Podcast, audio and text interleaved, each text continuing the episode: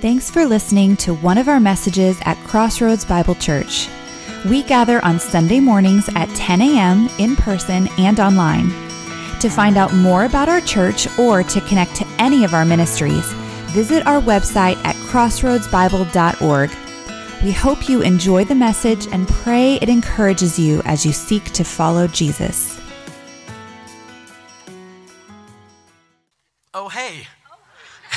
How you doing today? My name's Charlie. If we haven't met, I'm the senior pastor. I hang out right here after the service. Come say hi. We're going to dive right in today because we got a lot of work to do.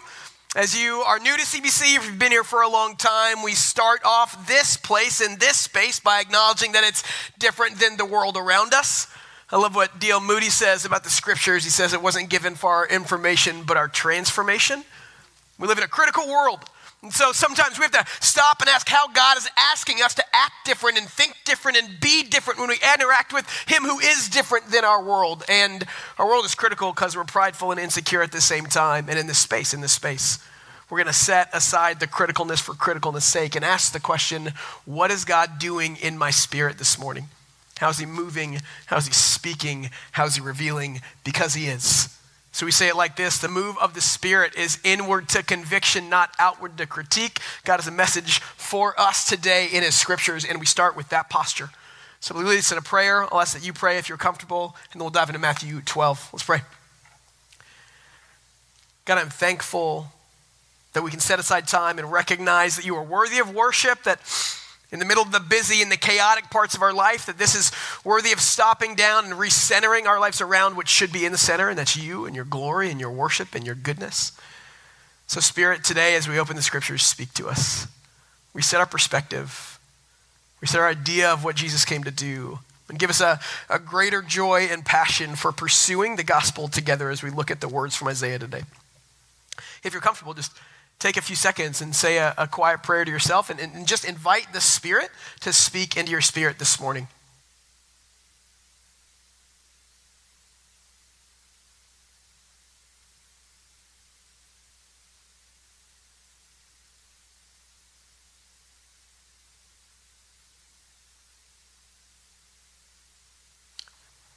And then I'd ask that you pray for me that God might speak through the preparation and the teaching to show us more of why He's worth following this morning, why He's good, and why the gospel is our greatest good.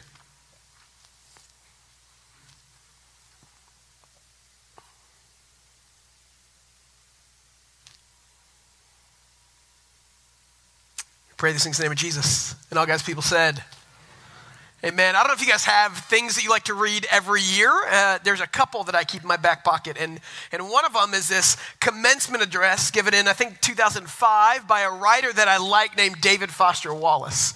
And he gives this commencement address, and it's called This is Water, and it, it starts like this He said, There's an older fish that swims past a group of younger fish and these fish say how are you doing and this older fish says hey boys how's the water and then they swim a little farther down the stream and they look at each other and they say, What is water? You know? It's the idea, and what, what the author, what David Foster Wallace was doing was challenging people's idea of what forms them, what shapes them, what molds them, what guides them, what defines what life is and what's worth living and what's good. I think that we live in a time in space where we more than anything need to ask the question, what is water. How are we being shaped by the world? Because here's the deal now, more than any time in human history, more things are trying to shape us, define us, push us, or pull us than ever before. Because you have more inputs than ever before, because we're always connected. There's a uh, a, woman named Renee DiResta, and she's a, the technical research manager at the Stanford Internet Observatory. And she bluntly summarized postmodern ethics with this phrase if you make it trend, you make it true. It's the idea that so many inputs are coming in, and oftentimes the loudest is what's most true. And I think the Bible kicks back against that. I think societally we have to kick back against that. I think as the church we have to stop down and say, just because it's loud doesn't mean it's good. That's why, as an example, right now, Texas is trying to ban TikTok on public devices because we don't know if it's good for our kids. It's not. I solved it, right? But, but really, it's tongue in cheek. The question is what goes in and what's shaping us. I think we live in a world that defines good in a way differently than the scriptures. Some examples that I've seen, found, or thought about. I think we live in a world where lust is redefined as love, where marriage is redefined from a covenant of lifelong fidelity to a contract of personal fulfillment where self love is valued over sacrifice and self care beats service and self interest is more important than selflessness. I think we live in a place where personal freedoms are no longer for the good of others, but they're places where our pride expresses itself at the expense of others where our homes are havens to hide out from the world instead of being places for people to see the holiness and goodness of God. I think instead of the family unit as, as the center of our societal good, families often laid on the altar for progress and promotion to chase a life that's not fully fulfilling. I think we live in a world where sexuality defines all of who we are instead of a part of how God made us, and then in that we lose our greater identity found in our, from our Creator. I think we live in a place where the celebration of desire has done away with, and discipline is no longer, and authority is only as good as long as it plays into your autonomy. I think that's the world we live in. This is water. So the question we have today, as we dive into our text, it deals with the idea of justice. And that is a weighted word in our culture. That's a word that probably is defined along your party lines, if we're honest along who you voted for in the last election and what you believe to be true and how you fall on the sides of different current events and trends and issues. But what I want to do today, because Jesus gets into it, what I want to do today is talk about a biblical definition of justice. I want to talk about, from my understanding, what, what I think the scriptures, particularly the Old Testament scriptures, say is God's justice. Because what God is doing through justice, that is the plan and purpose of Christ in the world, is to bring about justice. It's in our passage today. And so I want to stop down and look around and say, what is water and what are we as followers of Jesus and what's the difference? How does God define justice in this context. And so this is kind of a topical look at it. We'll get into the scriptures a lot and throw around some things. There's much more reading you can do. I, I really uh, like a book on justice called Evil and the Justice of God by N.T. Wright. Tim Keller wrote a book in the last few years called Generous Justice that is fantastic. There's a, a guy named Stanley Hauerwas that wrote Jesus and the Justice of God that's a little more progressive if you want to go there. I know I just said progressive, so half of you are breaking out in a rash. It's okay. All right? It's good for you. It just opens up the conversation. We have to agree with everything we read, but it's good, and he's good, and he follows Jesus, all right? But today, what I want to do is talk about how Jesus grows their perceptions in this time and place in Matthew 12 of what justice is, and how maybe he's growing ours as well. So if you get into it, uh, Matthew 12, to know where it just came from. So Jesus just healed, if you remember last week, uh, a man that had a withered hand, and he did something so egregious, he made somebody that wasn't whole whole, and the only response to healing is to want to kill the guy that healed.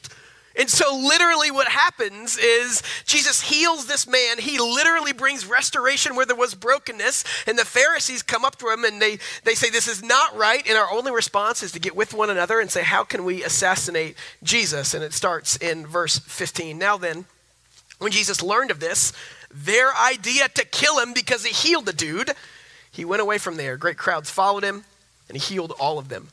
But he certainly warned them to not make him known. This fulfilled what was spoken from the prophet of Isaiah. And what you see is conflict at the beginning, because what, what Jesus is doing is pushing against the cultural norm of justice. If you're a Pharisee, you thought a couple things about justice. One, it was going to make you right in the end. Rome was going to fall, you were going to win. If you were literally cursed with a deformity or an infirmity in the Old Testament times, read John chapter 9, they thought it was God's plight on you from your sin or your parents' sin. And so justice wasn't deserved because you deserved what you got. It's a very harsh way to live. Justice was given to those who earned it. Sounds a lot like our culture. And so when Jesus comes in and freely gives justice to those who might not, in their eyes, have seemingly deserved it, when it wasn't about the oppression of Rome, but something far greater, they couldn't quite get it. And so he steps back he steps back from his place when he healed this man when they're trying to kill him. For the first time, it says that in Matthew. And he says, I'm going to go away. And it says, I, uh, great crowds followed him and they healed all people. And they still wanted to kill him. And here's the first idea is that oftentimes, if we push back against the justice we believe in, you have two choices. You either get on boards with God's vision or you can fight it. And they chose to fight it, which I think is kind of amazing because Jesus is going around doing really good things. He's healing all these people. This same narrative is found in the Gospel of Mark, and he's healing all of these people, and they can't see the good behind it. They can't celebrate the win there. It made me think about this week on Tuesday morning as my wife and I were sitting there having coffee. Kids were screaming and crying. So it was a pleasant Tuesday morning because LASD decided they weren't going to do their duty and parent our kids that day. Uh, she laughed and and she said, "I just found this this tweet on the Twitter. I'm not on Twitter because I call it the Twitter." And um, she passed it to me, and this is what it says. It's from a, uh, an account called Scary Mommy, which I'm in on. It says, "Imagine Sunday morning. You've been allowed to sleep in as long as you want, and you have no chores or responsibilities at all that day. There's fresh fallen snow on the ground. Your mom makes cinnamon rolls and serves you breakfast, but you're almost three, so you're blind with rage." That was my Monday and Tuesday and Wednesday and Thursday. And then we thought it was going to be good. But at 8.30 p.m., LASC said it's going to be your Friday too. Thank you so much. I'm working on forgiveness. All right? I think we start there because Jesus is doing all these good things and they couldn't see it.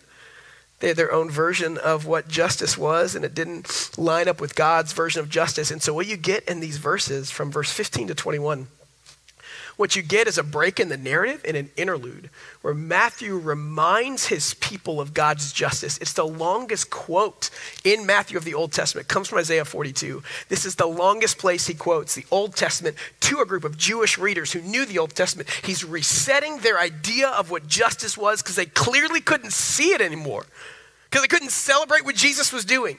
And in the middle of this moment, for the readers of Matthew, he's saying, I can't believe they're trying to kill him. Jesus healing all these people. They don't get justice. Matthew says, Let's stop down and let me remind you what biblical justice is in the Old Testament. And so this is what he says Here is my servant, whom I who have chosen, the one whom I love, and whom I take great delight. Will put my spirit on him, and he will proclaim justice to the nations. This gets to the mission of God. And just to be clear, it's a whole nother sermon, but there's underlying Trinitarian themes throughout this.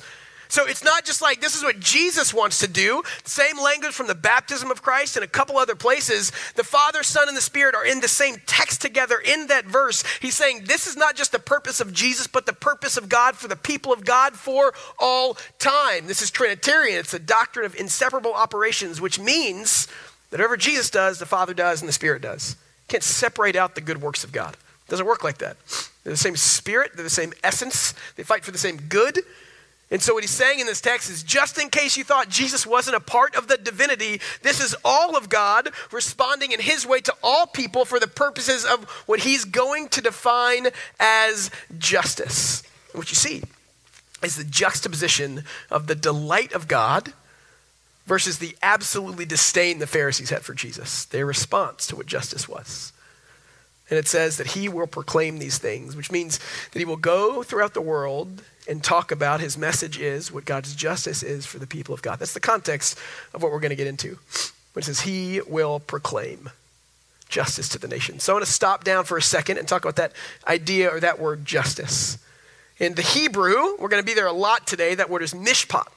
And so we're going to see it a couple different places. Just keep your mind when we translate text sometimes, it's not a one to one because we don't have all words for all the words they had. So we're going to see a couple different translations of it. And we're going to go to different verses and see where that Hebrew word is found in different places to, to fill out our understanding of what that looks like. And in the Old Testament specifically, there's two different kinds of justice, two kind of sides to the same coin of God's justice. And the first side is the one that we know well. It's called retributive justice. Retributive justice is what happens when you get what's coming to you. I'll read from Exodus 34. We read it last week. You kind of see love and retributive justice at the same time. The Lord, the Lord compassionate and gracious, slow to anger, abounding in love and faithfulness, keeping love for thousands, forgiving iniquity and transgression. But he by no means leaves the guilty unpunished to the transgressions of the fathers in dealing with the children and the children's children to the third and fourth generations. If you want to read Ezekiel 7 4, it's several places in the Old Testament where he says the justice of God is literally God's just dealing with injustice in our world. There's a word for that in the Old Testament and in the New Testament. It's called propitiation. First John puts it like this And this is love, not that we loved God, but he loved us and sent his son to be the propitiation for our sins. We lost that word, I think, a lot as the church has kind of leaned into the love of God. And that's okay. But we lost the idea of propitiation. What it literally goes back to is Old Testament sacrifices, which means that there will be a blood covering for the curse of sin in our world. That's why a few years ago when we studied Leviticus and we looked at the sacrificial system, we miss the cost of sin because the love of God is so transparent to us now. And that's a good thing. I love, I love the love of God. It's really great. But what we miss is the cost of our sin to God. In the Old Testament, to deal with your sin back then before Jesus as a foreshadowing of Jesus, you brought like your family baby lamb to the altar and you killed it with your hands.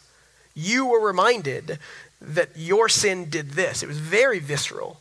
It was hard. You explained it to your kids.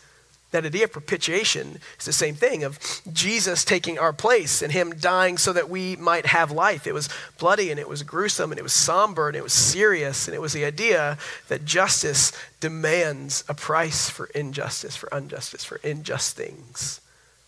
And here's what I know is I need, I need, I need my God to not like injustice. I need my God to deal with injustice in a way that says, I love you enough to not let it flourish. Retributive justice is God taking care of the brokenness in our world in a way that matters, not just saying, I'm going to turn a blind eye, because that's not loving and that's not good. Propitiation is God's answer to injustice in our world, where Jesus paid the price. Look what John Stott says. It is no help to our understanding to pretend that a loving God would not require an atoning sacrifice because he would not punish sin. This would be to destroy the truth that God is light and to remove all grounds of morality. The nobler biblical way is to magnify the love of God by seeing at what tremendous cost atonement was made, and therefore of what amazing length, devotion, and scope his love is capable. John Murray says it like this The doctrine of propitiation is precisely this that God loved the objects of his wrath so much that he gave his own son to the end so that his blood should make provision for the removal of his wrath, making the children of wrath the children of God's good pleasure. Let's not lose the cost of our sin to Christ. That's what we're doing Holy Week coming up in, in, in about eight weeks. Retributive justice is when we make people pay for the pain that they've caused in our world. And God will do that. If you're a follower of Jesus, it's done through Jesus. I had a a friend of a friend of a friend of a friend of a friend. I'm saying this, just don't ask me who this is at the end of the service. I'm not going to tell you, all right? Uh, I heard a story once about they had a small kid that was a biter. You had small kids that are biters? Yeah. And so this mom was dealing with the kid, and the kid was a biter and a biter and the biter. And one day, the mom was just like, I've had enough. And she bit back, all right? Now, this isn't called CPS bit. Let's calm down a little bit, all right? This is just, I want you to know that it hurts me. And here's what I know about that when I first heard the story is I want to say, like, oh my goodness, but the first thing I thought was, yes, you know? Because I've been bit by my kid, and I get to a place of it's okay, don't do it, love and compassion. But I start with, I'm gonna get I'm gonna get you right back, little man. You know what I'm talking about? Retributive justice. If you cause pain in our world, we want you to pay for the pain that you caused. And, and, and what God does is so that pain is paid through the work of Jesus on the cross, through uh, the propitiation of Christ, through him literally shedding his blood and dying for you and me. It's an adverbial clause on which we can describe the love of Jesus. This is the depth through which he loved you. We know retributive justice. It's often called fairness. You get what you deserve. We're good with that one. We, submit, we celebrate that one. We promote that one. The problem is, at least in the Old Testament and most of the New, that's not the only way justice is described. The problem is in the Old Testament that literally there's 400 times we see mishpat in the Old Testament, that nine times out of 10, when that word is used, it's not simply talking about retributive justice, it's talking about restorative justice. There's a big difference there. God is for both of them, but our society and the water that we swim in tells a story of one over the other. And what you have to know about restorative justice and what it, it does to the theme of justice is retributive justice is simply just fairness enacted. Restorative justice combines the idea of fairness with the highly relational nature of God. Because you have to understand is justice isn't just a code we keep. It's at the character of a God who's highly relational. In Psalm 146, he talks over and over again about God who executes justice for the the opposed, oppressed. This is verse 7. Who gives food to the hungry, who frees the prisoners. Justice isn't just a code that we keep, it's a character of God that we see throughout creation and how he deals with us. Justice isn't just laws being broken or not, it's literally the outworking of the character of God on the people of God in a world that's broken. You cannot, you cannot remove the justice of God from the relational nature of who God is. And so when we look at the idea of the justice of God, you have to see one, it's the fairness of God that makes place and, and, and repays the, the, the pain that's caused through the brokenness of the world. But two, the justice of God is a highly relational proposition that deals in the world of how we relate to one another. So, so another way that you see this word, mishpat, in the Old Testament is often correlated with the word for righteousness in the Old Testament. Over 50 or 60 times, see those words together. And understand what that means, you have to understand righteousness. In the Old Testament, that word righteousness, we would describe it as a set of codes. Like your righteousness is based on how good you keep some laws. But in the Old Testament, righteousness really had little to do with the laws and more to do with our relationship with one another. So if you were found righteous in the Old Testament, it meant that you were in right standing with the people around you. Rules regulated that, but it wasn't about the rules. When my daughter hits my son, or my son hits my daughter, or my daughter hits me, they don't go to timeout because they broke the rule about hitting. They go to timeout because they broke the relational nature of us together. Righteousness in the Old Testament is all about the flourishing of right relationships within the people of God. So they put some rules around that. So when in the Old Testament it talks over and over again about the mishpat of God, the justice of God being a part of the righteousness of God, it correlates the two, the code of God seen in the relational nature of the people of God. Let me give you a couple verses. Psalm 33 5. God loves righteousness and justice. Psalm 106 3. Blessed are they who observe justice and who do righteousness at all times. Proverbs 21 3.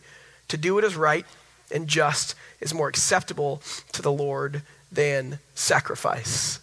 What we have to do is understand that retributive justice is about a code or a fairness. Restorative justice brings back the relational nature of God's character in the conversation of justice. So, justice isn't just revolving around what you do, but who you are. And it's important to know that the idea of justice is based off the fact that we are created in God's image, and so we're owed certain things because of it. You know that we are the only creatures that have like a, an idea or a code for justice? Look, I love dogs, but they don't know what justice is. Spend 15 minutes and watch any National Geographic animal show, and those things are vile and cruel, you know? It actually comes from Genesis 9 after the flood. God is giving new commands. He's repeating the Adamic covenant uh, to be fruitful and multiply to Noah and his family. And he says, you, you can eat anything you want now. You don't have to be vegan anymore. And all God's people said, Yes. And he says, But, but, but, but if you're going to spill the lifeblood of a human, your blood has to be spilled. And he says, Why? He says, Because you're created in God's image. And that's a step too far. And so when we talk about justice from Abraham to Adam to us now, it's all around the idea that we deserve certain things because we are made in the imago Dei. It's, it's all about recapturing the relational nature of justice in the first place, not just to make people pay for the pain they've caused, but to put back into the conversation of justice, the relational nature of God for the people who carry his image. That's why I love what uh, one commentator, Bruce Waltke, wrote a huge volume on Proverbs, and the first hundred pages are nine different aspects of thematic work in Proverbs, from justice to righteousness. And he says, The righteous are willing to disadvantage themselves to advantage the community. The wicked are willing to disadvantage the community to advantage themselves. It's a relational nature we have to see the lens of justice through. So, restorative justice starts with where we all start. It moves past fairness to what's found in all of us, the very image of God, and what's owed to us because of it.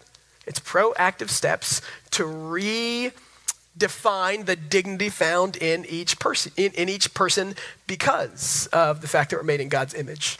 It's not just a code we keep, it's how we treat one another. Let me give you a couple examples in the Old Testament. Uh, one is Deuteronomy 18. And what Deuteronomy 18 is doing is it's talking about the different allotments of the people of God in the promised land. And so you guys know that there were 12 sons of, uh, of Abraham, and there were 12, 12 tribes of Israel, and, and all of them got parcels of land except for Judah, because they were the priests, right? And so, as they were the priests that went around, God said, You're not going to get land yourself. What you're going to do is you're going to like walk among the people and be my representative and do all the priestly duties. And because of that, you're not going to get to farm stuff. And so, he says in 18, verse 2, They will have no inheritance in the midst of their fellow Israelites. The Lord alone is their inheritance, just as he told them, verse 3. This will be the priest's fair allotment. That's our word justice there, mishpat. They, this will be their fair allotment from the people who suffer, offer sacrifices, whether bull or sheep. They must give to the priest the shoulder, the jowls, and the stomach. This is where literally we get the word tithe from, the 10% that went to the priest. Do not give me stomach at the end of the month, all right? Just FYI. Somebody's going to be cute, be like, I got this for you. Don't. Keeps going. It says, You must give the best of your grain, your wine, your olive oil, and the best of your wool when you shear your flocks. Verse 5 For the Lord God has chosen them and the sons from all the tribes to stand and serve in his name permanently. What he's doing there is saying justice isn't just giving them what's due because they've been hurt, it's literally giving them what's due because they're made in my image and they don't have opportunity other places because I've given them other tasks. It's saying this is how we fight for the flourishing of all people. This is justice. It's not just reactive to pain, it's proactive to the Imago Dei in all of us. He goes on to say, in throughout the Old Testament, Zechariah 7 is a good example, so is Deuteronomy 18, 19, 24, 25. But, but there's a, uh, uh, if you will, there's a, a quartet of the vulnerable given throughout the Old Testament. It's going to be the widow, the orphan, the immigrant, and the poor. You see that throughout the Old Testament the widow, the orphan, the immigrant, and the poor. This is what Deuteronomy 23, 24 deals with. It's how to deal with those people in your society. And, and, there's a reason why the Old Testament calls out specifically the widow, the orphan, the immigrant, and the poor, because it was an ancient patriarchal uh, uh, farming society. And those were the people that either didn't have families or didn't have farms. And so, because they didn't have families or farms, they had no way to make income. They were often easily forgotten. They were easily uh, uh outcast and downtrodden. And so, in that kind of community, the four, the widow, the orphan, the immigrant, and the poor, are often the, the, the, first to fall through the cracks and not connect to family or land, which is how literally you lived. And so, a good example of justice is seen in the gleaning laws in the latter part of Deuteronomy 24 and Leviticus 19 as well. It says in verse 17 and 19 Do not deprive the foreigner or fatherless of, there's a word again, justice, mishpat, or take the cloak of a widow as a pledge. When you're harvesting in your field, and you overlook a sheaf, do not go back and get it. Leave it for the foreigner, the father, the widow, the foreigner, the fatherless, and the widow. So the Lord your God may bless you and the work of your hands. Here's what he's saying. This is important. I think what we're doing, the nuance of what we're getting at is do we see charity to one another as justice or mercy? And there's a small difference in between there.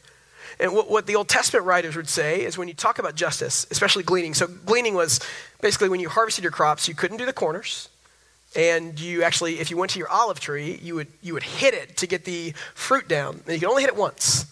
That's it. You couldn't hit it twice, you could hit it once. And whatever fell was yours. And then people could come behind you and they had to do their own work. This isn't charity without work. They did their own work. Literally, in the Hebrew, when it says that they get to glean, the words there imply ownership to the people that needed help. So it's life giving and restorative, where sometimes charity without work involved isn't those things. It makes people dependent, not independent. And so what he does is he says that when they're going to go and they're widows and they're orphans and they're fatherless, justice is giving them the dignity that the Imago Dei defines them as worthy of getting food and clothes and the things that they get because they're made in my image. It's not charity, it's justice, and there's a difference there. It moves us fundamentally differently in how we respond. I like what author Christopher Wright, theologian, says. He says the rules that follow in that passage were rights, not charity. In God's sight, a widow has a right not to be robbed of essential clothing to get a loan. In the gleaning provisions in verses 19 to 21, they're rights, they're not handouts. Restorative justice isn't giving someone what they don't deserve, it's giving them back what God gave them when He created them, the dignity of the Imago Dei in all of us. So God's view of justice begins with the Imago Dei. Fighting for the flourishing of the vulnerable isn't a handout, it's a return to how it's meant to be. God's justice is more than what's due. It's what's owed because of the image of God in all of us. It's a different way that we talk about how we live in our world. And this is, this is where there's nuanced conversations here. Because justice and mercy and what it means to be charitable, it's nuanced in how we do it and when we do it and how often we do it. And, and the Bible, by the way, this is again a whole nother sermon, but worthy of saying, the Bible makes clear distinction for independent ownership. Actually set the tone for independent ownership in the ANE for years and years and years. It means that you have a right to own your stuff. We are made as co owners in our world where God says, go, run, thrive, be, use all these things that are yours for a better and greater good. Individual ownership is intrinsic in the scriptures, but also charity is. Also, the idea that not all your stuff is yours is, because all good gifts come from God. There's a tension there that can't be solved by socialism and can't be solved by, you know, aggressive capitalism at the same time. As followers of Jesus, we live in a middle ground of both. In Deuteronomy, I think it's 23, he lays out the fact that he says, Don't let people glean you to death. That's not okay. It's not good for them and it's not good for you. What he's saying when he talks about justice is it's not just retributive, it's restorative. It brings people back to the image of God that they were created for, that because the world is broken, they're robbed of. The most popular verse on justice is probably Micah 6 8. Do justice, love mercy, and walk humbly with God. It's the idea that this mishpat, this justice, is rooted in mercy and motivated by humility. And, and the point that it's getting to is that biblical justice is when we decide that we want to make other people's pain our problem, especially the vulnerable. It's not just about paying for pain. It's about adopting pain from the vulnerable because. In that verse 2 in Deuteronomy 24, when it's talking about why they should glean, it ends, I think in verse 22, it ends by saying, Do you know why I should do this? Because you were once slaves in Egypt, and I did this for you. Because the justice of God demands that we treat people with dignity because we're all made in the imago Dei of God. It's not just paying for the pain you've caused, it's the people of God saying, Your pain is going to be my problem because I understand who you are and how you're made. And there's nuance there. But the difference is what motivates us. And there's a big deal in that. Proverbs 29 7 says, The righteous care about justice for the poor, the wicked have no concern. James 1, to quote the New Testament. Religion that God our Father accepts as pure and faultless as this to look after orphans and widows in their distress and to keep oneself from being polluted by the world. So, what, what Matthew's doing in our text is he's describing from the Old Testament what the justice of God looks like. And he's saying, This is justice, the retributive nature of God to fix the brokenness in the world and not let it go unpunished, because that's not loving, but also the restorative nature of God, meaning that we owe things to people because they are made in the imago Dei of God. It's a separation of, of the difference between charity and deservedness. It's a differ, if it's a differentiation between what people deserve because they're made in God's image and what we give them on top of because we want to be compassionate and merciful, and there's a difference there. I like uh, what he says in the middle of the text. He says, He will not break a bruised reed or extinguish a smoldering wick. And that phrase is there adverbial, adverbially to comment on the kind of justice God brings. Again, it goes back to the quartet of the four of the vulnerable. In that time, the uh, bruised reed, you used a reed for a measuring stick. And so when it was bruised or broken, you threw it away because it had no good anymore, because it was not worthy of anything. The, the idea of a smoldering wick used linen for fires, and when it was smoldering, it was smoking. It didn't light anything, didn't provide a lot of light, and so you usually threw it away and didn't use it anymore. He says, He will not break a bruised reed or extinguish a smoldering wick. It's a theology of redemption and not replacement that's integral to how we understand how God works in our world.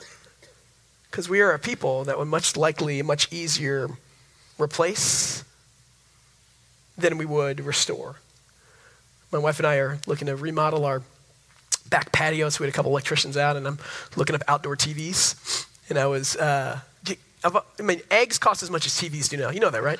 Um, like the, I was watching, looking at the stat. Eggs are up. I don't know how much, but TVs are down like 48%. You can literally get like 65 inch TV for basically, you know, like a dollar and a carton of eggs anymore. You know. And uh, I was listening to a guy talk about TVs, and he said, "Hey, don't waste your money on an expensive outdoor TV. Just buy a $300 50 inch." And they said, if it's really hot where you live and it breaks in a couple years, buy another one. it's just as cheap. We live in a world that wants to replace rather than restore. And what Jesus is saying is, My justice looks at those who are broken and doesn't say they're worth replacing, they restores them. That's the gospel. God didn't look at us and say, You're not worthy of saving, but that you are. And so his justice demands no less because we're made in his image. And the difference between what's owed and what's given is the force by which we fight for justice. My favorite TV show in the world is a show called The West Wing. I would quote it to you every week if I didn't think you'd get sick of it. Um, and we live in a conservative place. You didn't think I was super progressive. uh, I have plaques in my office. Somebody got me a coffee mug with a quote from The West Wing. I love how this guy writes. And there's a, uh, an episode where the speechwriter, who's really talented, is talking about the speech he's writing. And, and he says, because he's going through like four and five and six times, and they say, Sam, like, when's enough?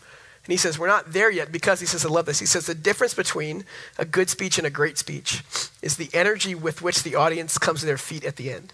Is it polite? Is it a chore? Are they standing up because their boss is standing up? He says, No.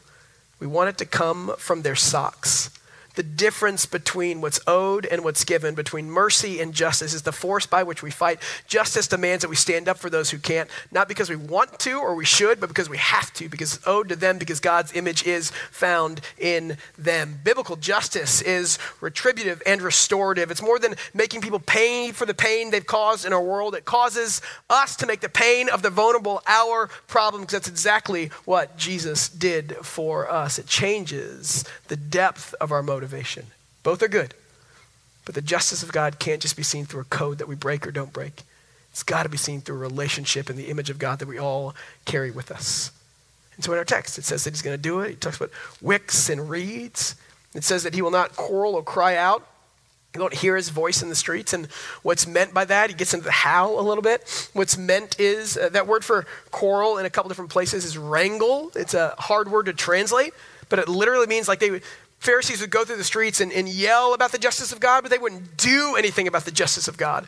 So Jesus says, I'm not going to be somebody in the streets making a lot of noise and not doing anything. I'm literally going to live this out. Do you guys watch any NBA anymore? I love the NBA. I thought for a long time I was going to play in the NBA, and then I turned four and I looked in the mirror. I, it would be my job if I could pick my job. I love basketball. And so I watch it. And one of the hardest things to watch is on every drive, every time. I'm not talking about Luka, but I really am. Every drive, every time, no matter what happens, this dude hits the floor and he looks at the refs and he pretends like he just got stabbed seven times.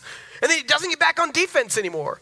He's too busy talking about the thing that's supposed to matter to actually make a difference to his team. And what Jesus is saying is, I'm not going to do that. I'm going to be about it. That's why when his ministry started in Luke chapter 4, he walks into the synagogue, he opens the scroll of Isaiah 61, and he says, Today I've claimed this. Free will be found for those who are captive, and sight will be brought to the blind. He reads this scroll about Messiah. He sits down and he says, Today that's done right here in your midst. And people are like, That's bold, you know?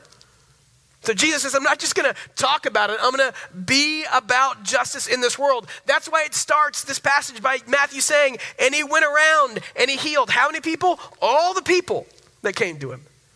Because he's about restoring the dignity that should be given in the Imago, in the Imago Dei in a broken world. It's not charity, it's justice, and there's a difference. It looks the same, but there's a difference. And then he ends by saying, and in his name, the Gentiles will have hope. Of all the phrases that would have offended a first century Jew, that would have been the biggest one. Because you can talk about who deserves it, and you can talk about the vulnerable all day long, and you can talk about the justice of God and the Imago Dei, and who's worthy and who's not worthy, and what's dignity and what's not dignity. But one thing you couldn't do was tell people that the Jews were going to give the Gentiles exactly what the Jews thought they deserved from God as God's chosen people. So he, he ends by saying, not just how, but to whom justice belongs. It's for all people, all time, because all people are found with, have the image of God with and in them. We say it like this at CBC and a lot of other places. The ground is level at the foot of the cross, because that is where the justice of God is seen most clearly. Where he deals with the pain that's caused in the world, and he also restores the image of God in all of us. Through Adam it was lost, through Jesus it is found the dignity of who we were created to be in and through Jesus. It's restored. Retributive and restorative justice is the heart of what God came to do. And so, so he breaks this narrative in Matthew to remind people what God's all about. Not just mercy, but justice, a restoration of how things are supposed to be. And so for us, I think we can take a couple takeaways. Uh, one is their culture is a little different than our culture. I'd simply ask the question who are the most vulnerable in our culture? Look, I'm not saying we all need to fly to China to buy kids. That's great if you want to do that. I'm saying, who has God put in your path that's vulnerable? Start there. It could be a neighbor, and it could be somebody in school. It could be somebody going through a hard time. It could be a kid that might not have a parent or two. It could be a sick. Person. It could be all these people. If you look up any stats on the most vulnerable in our society, it's sick people, it's old people, it's mental health issues. This isn't Asia where we really value the elderly. Like it or not, in America, we get rid of the old because the new is always better, and that's a problem. You know, this is the water we swim in. and so I'd start by simply asking the question where do we see the vulnerable in our society? Where do we see our society rip away the dignity of the imago Dei in others? And where do we fight to replace that? Not just the pain caused by people, but where do we fight to replace with, with force because justice demands it? That people are seen in God's image. Ezekiel 18:5 is a good place to start if you want to read it in your free time this week. It lists 11 different places, some are applicable, some aren't, of what the justice of God looks like. I think of a couple at CBC. We have uh, uh, one or two people that each week they go to Louisville and it's called Laundry Love. It's a good ministry, and we show up and we, we pay for their clothes to be washed because there's some dignity restoration that happens there. What does it look like to give back the dignity to a people who were given dignity by their Creator in the first place? It's a question we have to ask and answer. It's different than charity, it's justice. And we want to be people that fight for justice, that don't lose the idea that God will make all things wrong right because he cares for us deeply, but also justice is a proactive response to the relationalness of a God who gave us all the image of God in the first place. It changes the force by which we fight for those around us. I love how it ends. It says in our text, until he brings justice to victory. It's a really interesting phrase. It changes from Isaiah 42 a bit, but essentially what it's meaning is that Jesus is going to keep on keeping on, that God's going to keep on keeping on until justice wins. In Isaiah 42, the exact quote is He will not grow faint or be discouraged until he's established justice on the earth. So, so this is kind of the good news for us that we fight for the justice in this world, for the wrongs to be righted and for dignity to be restored. And we don't stop. You know why? Because God's not stopping either. Because it's hard. It's hard to do. It's an uphill battle in a world that says this is water and it's not defined as God would define it, but we keep keeping on and we come together on Sundays and Wednesdays in small groups and we tell stories about how God really is winning because that's the end of our story is God really is winning and just because Jesus doesn't get up means give up means that we won't give up either because he will fight and bring justice to victory. He will not be discouraged and neither will we until he's established his justice on the earth, the retributive and the restorative nature of what God's doing in and through the people of God. So the hope is this that the justice of God wins. And what we get to do is be a part of it. Let me pray for us. God, I'm thankful that your justice is full. I'm thankful that today, probably too quickly, we took a pretty topical view of what biblical justice is. So, so my prayer is that you just, Holy Spirit, uh, open our eyes up to places where we can provide justice, retributive and restorative to people in our lives that you put in our lives. A lot of small changes make big waves. So may we be a church that fight for that. Give us opportunity and give us an ability to see it and react and respond to it. Not because we should, but because that's what justice demands. Because that's the mission of Christ. And as we do those things, might we join God in this battle to right the wrongs of the world. And might we say to one another, He's already won. We just get to play a part in that victory right here and right now. Praise in the name of Jesus. Amen.